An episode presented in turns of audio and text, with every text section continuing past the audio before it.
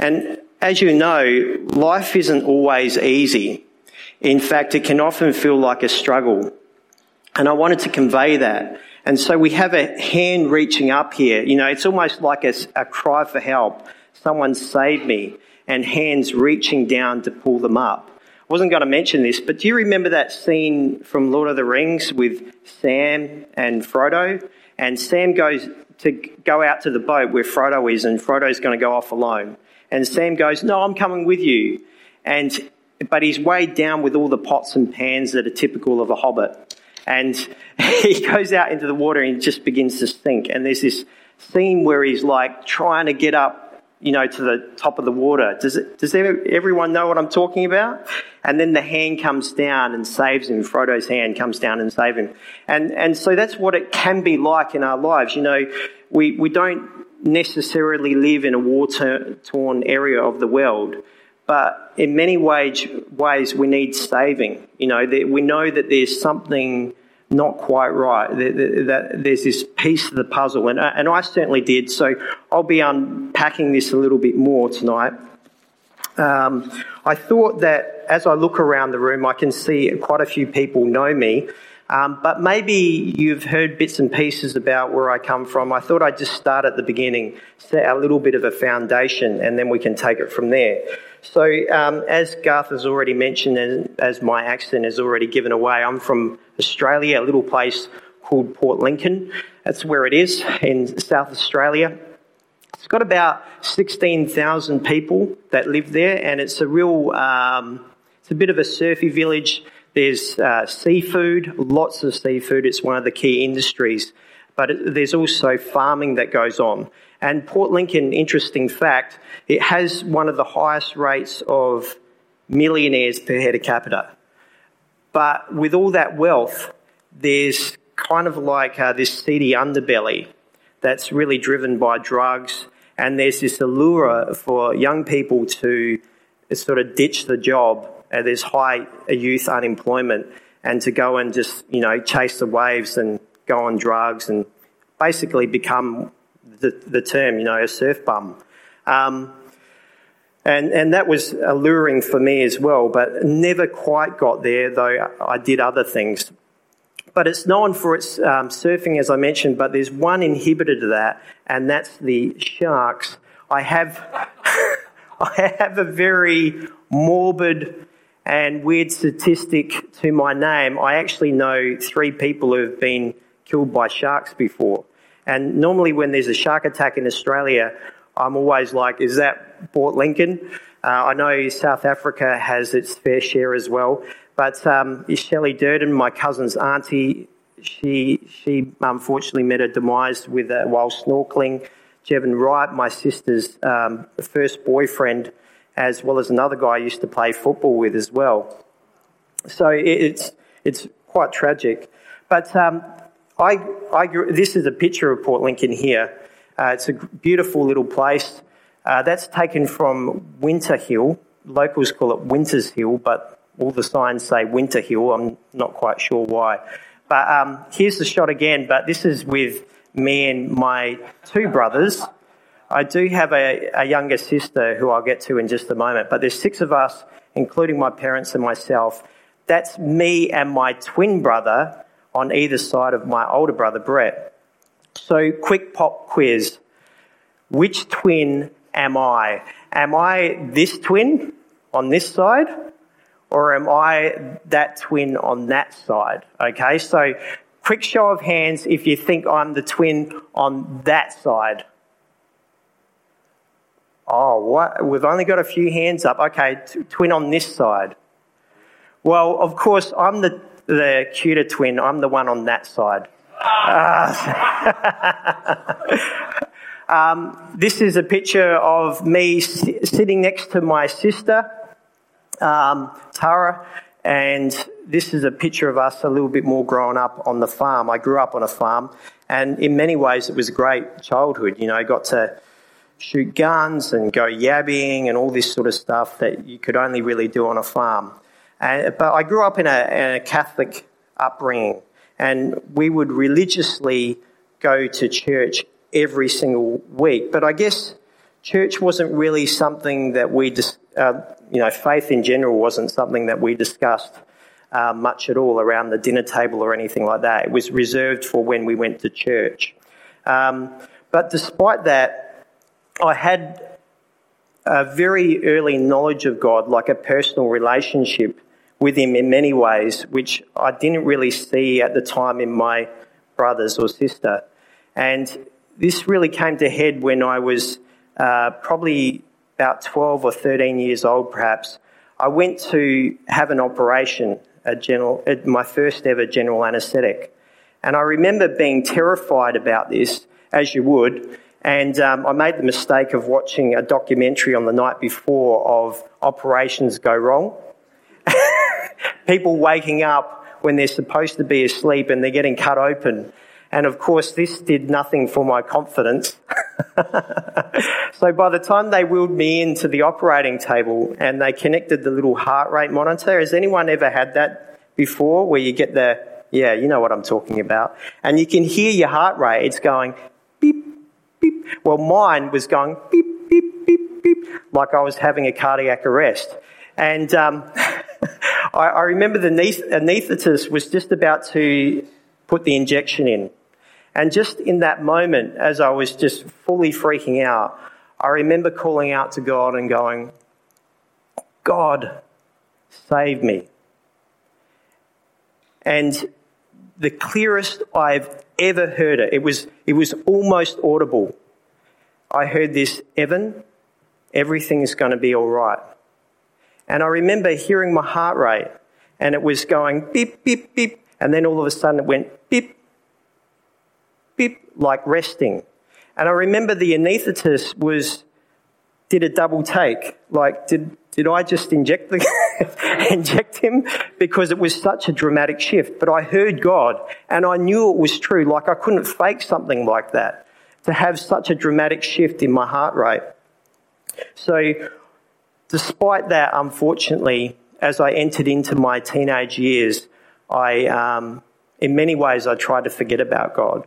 And I tried to forget about that encounter because ultimately I wanted to live my own life and to, you know, live, a, I guess you could say, a sinful life and do things wrong without having to think about the implication of those actions.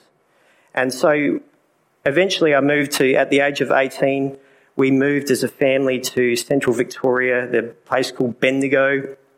Bendigo's got about 80,000 people. Here's a is it looks rather nice in that photo, but it's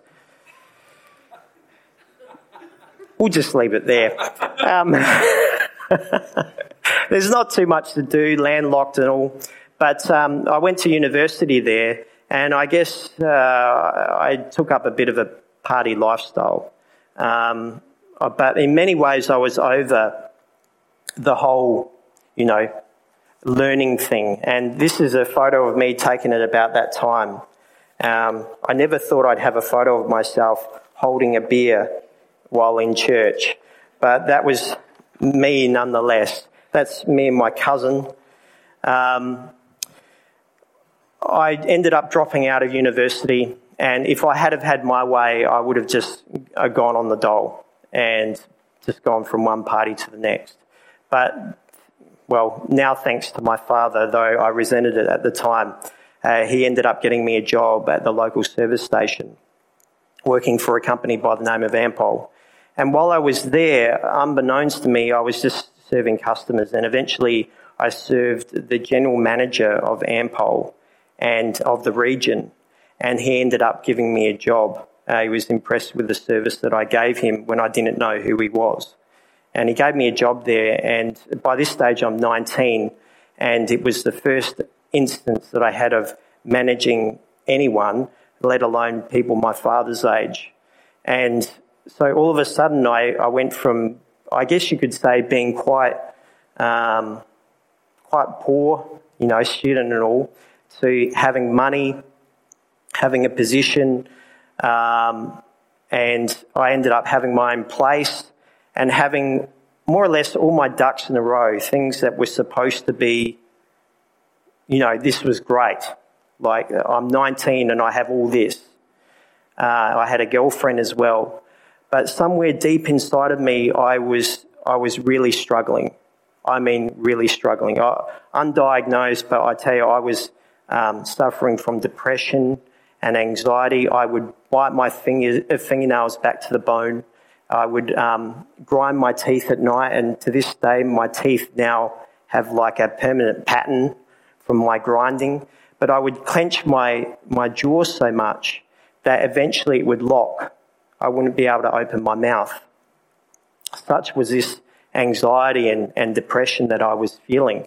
There was just some sort of um, hole that was in my in my life, in my heart, but I wasn't able to quite put my finger on it. You know, I was one of those people. If I could identify, I'd address it. But the one thing that I kind of knew deep down inside, uh, I, I wanted to ignore as well, because again, I wanted to live my own life. And it really came to head for me on my 21st birthday. I, um, that in Christchurch they call it show week, right? And they call it show day. And that's always on a Thursday, right? And what's the culture? People dress up to the nines and they go and get drunk, smashed. Well, Bendigo has its version of that. And in fact, uh, it actually falls on exactly the same day as the Christchurch. And if you're watching the, the televised live, they switch between Christchurch and Bendigo. And it just so happened that this year, on my 21st birthday, it was going to fall on the exact same day. And I thought I'd hit the jackpot, right? it was going to be epic. I had um, people like from far and wide coming. I had my twin brother, of course, so that's got to be double. And, uh, and all these things arranged. Well, would you believe it? They called it a 100 year storm event. In the 150 years of it, they'd never once cancelled this event. And on my 21st birthday, they cancelled it. Now, I remember being, if I was to say I was devastated by this, like that would be an understatement.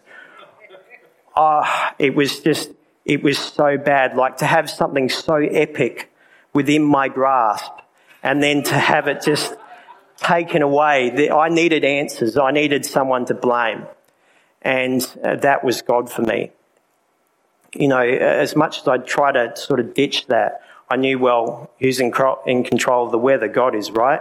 So I'm going to have it out with God. And so I got in my car and I went to the very place where I thought on a rainy day no one would be, but it was as close as I could get to, you know, God, uh, a sense of spirituality. And I went to the cemetery I parked the car there and I remember yelling and screaming at God like a petulant little child. And, you know, like, it really was like the baby, like tears and yelling and screaming. Oh. Um, but I had those big questions of life as well. You know, I was like, uh, you know, those, those, questions of life that just sort of, you, there's something in you that wants to know. And so I took that opportunity to yell and scream at God, but I was like, God, are you really there? Um, oh, am I just hurtling through space on this clump of earth we call, a clump of dirt we call earth? And um, eventually I got to the point where I said to God, uh, God, if, if you're real, if you're real, show yourself to me. Show yourself now and I waited. And of course, nothing. And I'm not proud of it, but I remember in that moment yelling out to God and screaming at Him.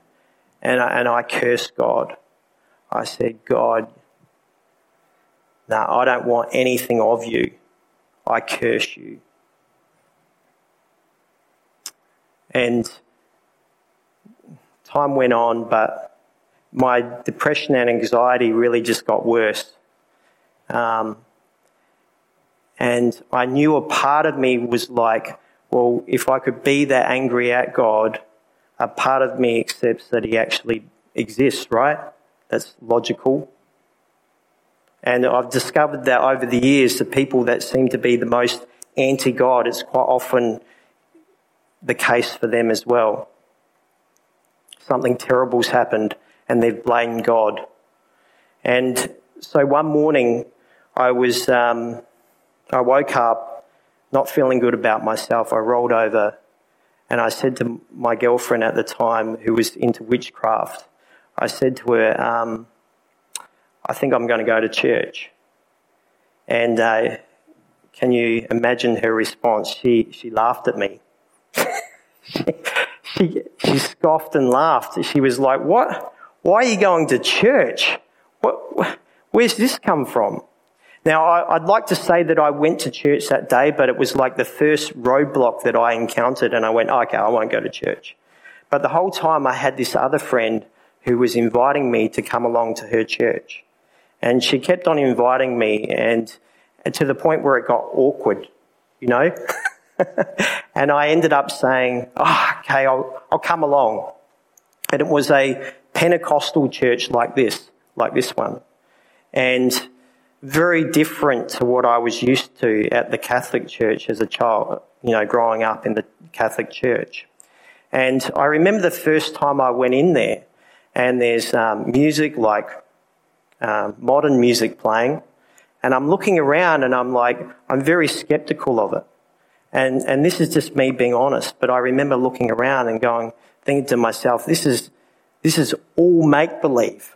Like, these people are dedicating their lives. You know, they seem like nice people, but they're dedicating their lives to a lie. Right? That's just where I was at. That's being honest. And I remember the, it came time for the pastor to get up and start talking. And I remember, you know, this pastor, pastor, what, what's a pastor? Pastor implies? Sorry, Garth. and, and he's not even wearing the right clothes. Like there was no garments, you know, like the priests wear or anything like that. Anyway, I st- I'm sitting there and I'm hearing his message, and to this day, I don't know what he actually preached on. But all I remember is hearing truth. I heard the truth. And I don't know what it was. I didn't know what it was at the time, but I know now. But the Holy Spirit began to talk to me. And I was compelled to keep on, I found myself just keeping on going back again and again and again. And I guess ultimately I was confronted with was I going to um, accept the truth and the implications of that truth, or was I going to go ignorance is bliss and run, run away from it? But I was, I was like, no, I can't, I can't deny the truth, right? And so I just kept on going, kept on going back. And I tell you that, well, the day came, eventually came, where they did an altar call, where I had the opportunity to raise my hand to accept Jesus as my Lord and Saviour. And I can tell you that it was the best decision that I ever made. And my whole life has changed as a result of this. And uh, if, if someone had told me on that day what I'd be doing in the future, I would have gone, no, no way. Like, um, and since then, I can tell you that I became a youth leader for four years. That's the youth. You might be able to see me at the back. That's the original revamp crew, by the way. Uh, we've got some youth here tonight. And you can see me at the back of, of it, up in the corner here. Um, that's the Easter camp. Lots of fun memories there. Um, but I also went into, I, I, started going to the prisons and uh, talking to the inmates there. I did that for two years. And I've also become an elder, as Garth mentioned earlier, and I, I'm periodically invited to speak. But I also met my wife, Jasmine, my beautiful wife, uh, at church. Uh, she was the very first girl that took my eye when I went to church uh, in Adelaide for the very first time, and she came up. That's a whole other thing, but that's that's that's a few years ago. That's um, our daughter Lucy and Noah, and he's a bit more of a modern shot um, growing up. but really uh, accepting God, you know, it's, it's completely changed my life. There were some things that happened straight away. Like, for example, I stopped grinding my teeth. It didn't, it wasn't like I, I had to get some sort of special training to stop that, you know, the, the anxiety aspects, the clenching of my jaw. It just kind of went away. And it was, it, it actually happened quite quickly. But, but then as well, I stopped swearing and, and just other things just, and, and God gave me a heart to serve, to serve. And, and I went kicking and screaming to start with. I honestly did. But I knew that it would bring glory to God. And, and I, I knew that God was calling me to it, and I couldn't deny that. And um, so there's been, it, yeah, it's just been fantastic. Uh, if the musicians could please come up. Before I finish tonight, I want to share something with you.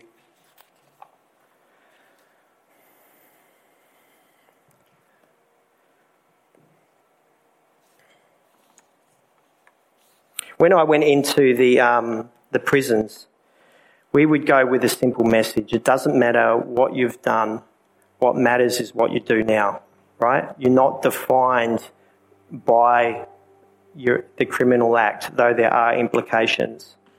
Um, what matters is if you uh, what you choose to do with Jesus.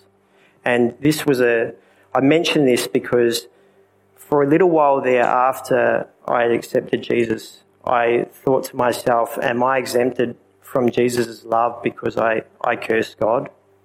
And I meant it at the time with all my heart. Did that mean that I was somehow no longer accepted by Jesus.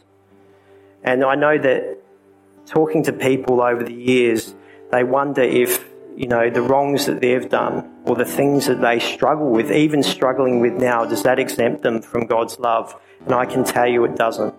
Romans chapter 8, verses 38 to 39 says this I am convinced that nothing can ever separate us from God's love neither death nor life, neither angels nor demons, neither our fears for today nor our worries about tomorrow, not even the powers of hell can separate us from God's love. No power in the uh, sky above or in the earth below, indeed, nothing in all creation will ever be able to separate us from the love of God that is revealed in Christ Jesus our Lord. I um, I have in my hands one of my most cherished possessions, and you might recognise it. It's a little Gideon's New Testament Bible. Who, who's seen or had one of these before? Yeah, they're very widespread. Anyway, this one's been in my possession for decades, and but I'd forgotten all about it. You see, and one day I was going through my stuff, I was moving at the time, and I stumbled across the Gideon's Bible, and it must have been a few decades since I'd seen it. And I remember looking at it and being blown away, like, oh, wow, I remember those, and all the memories sort of flooding back. But I picked it up and I started flicking through the pages, and eventually I got to the uh, very end, and I was astounded by what I discovered. There's a dedication to Jesus.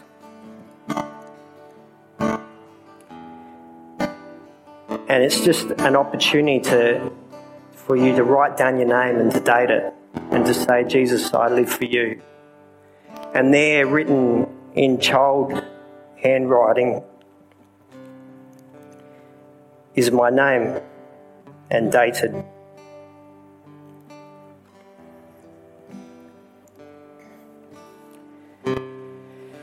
You see, while I while I tried to forget about God through those years, God never forgot about me. God is good.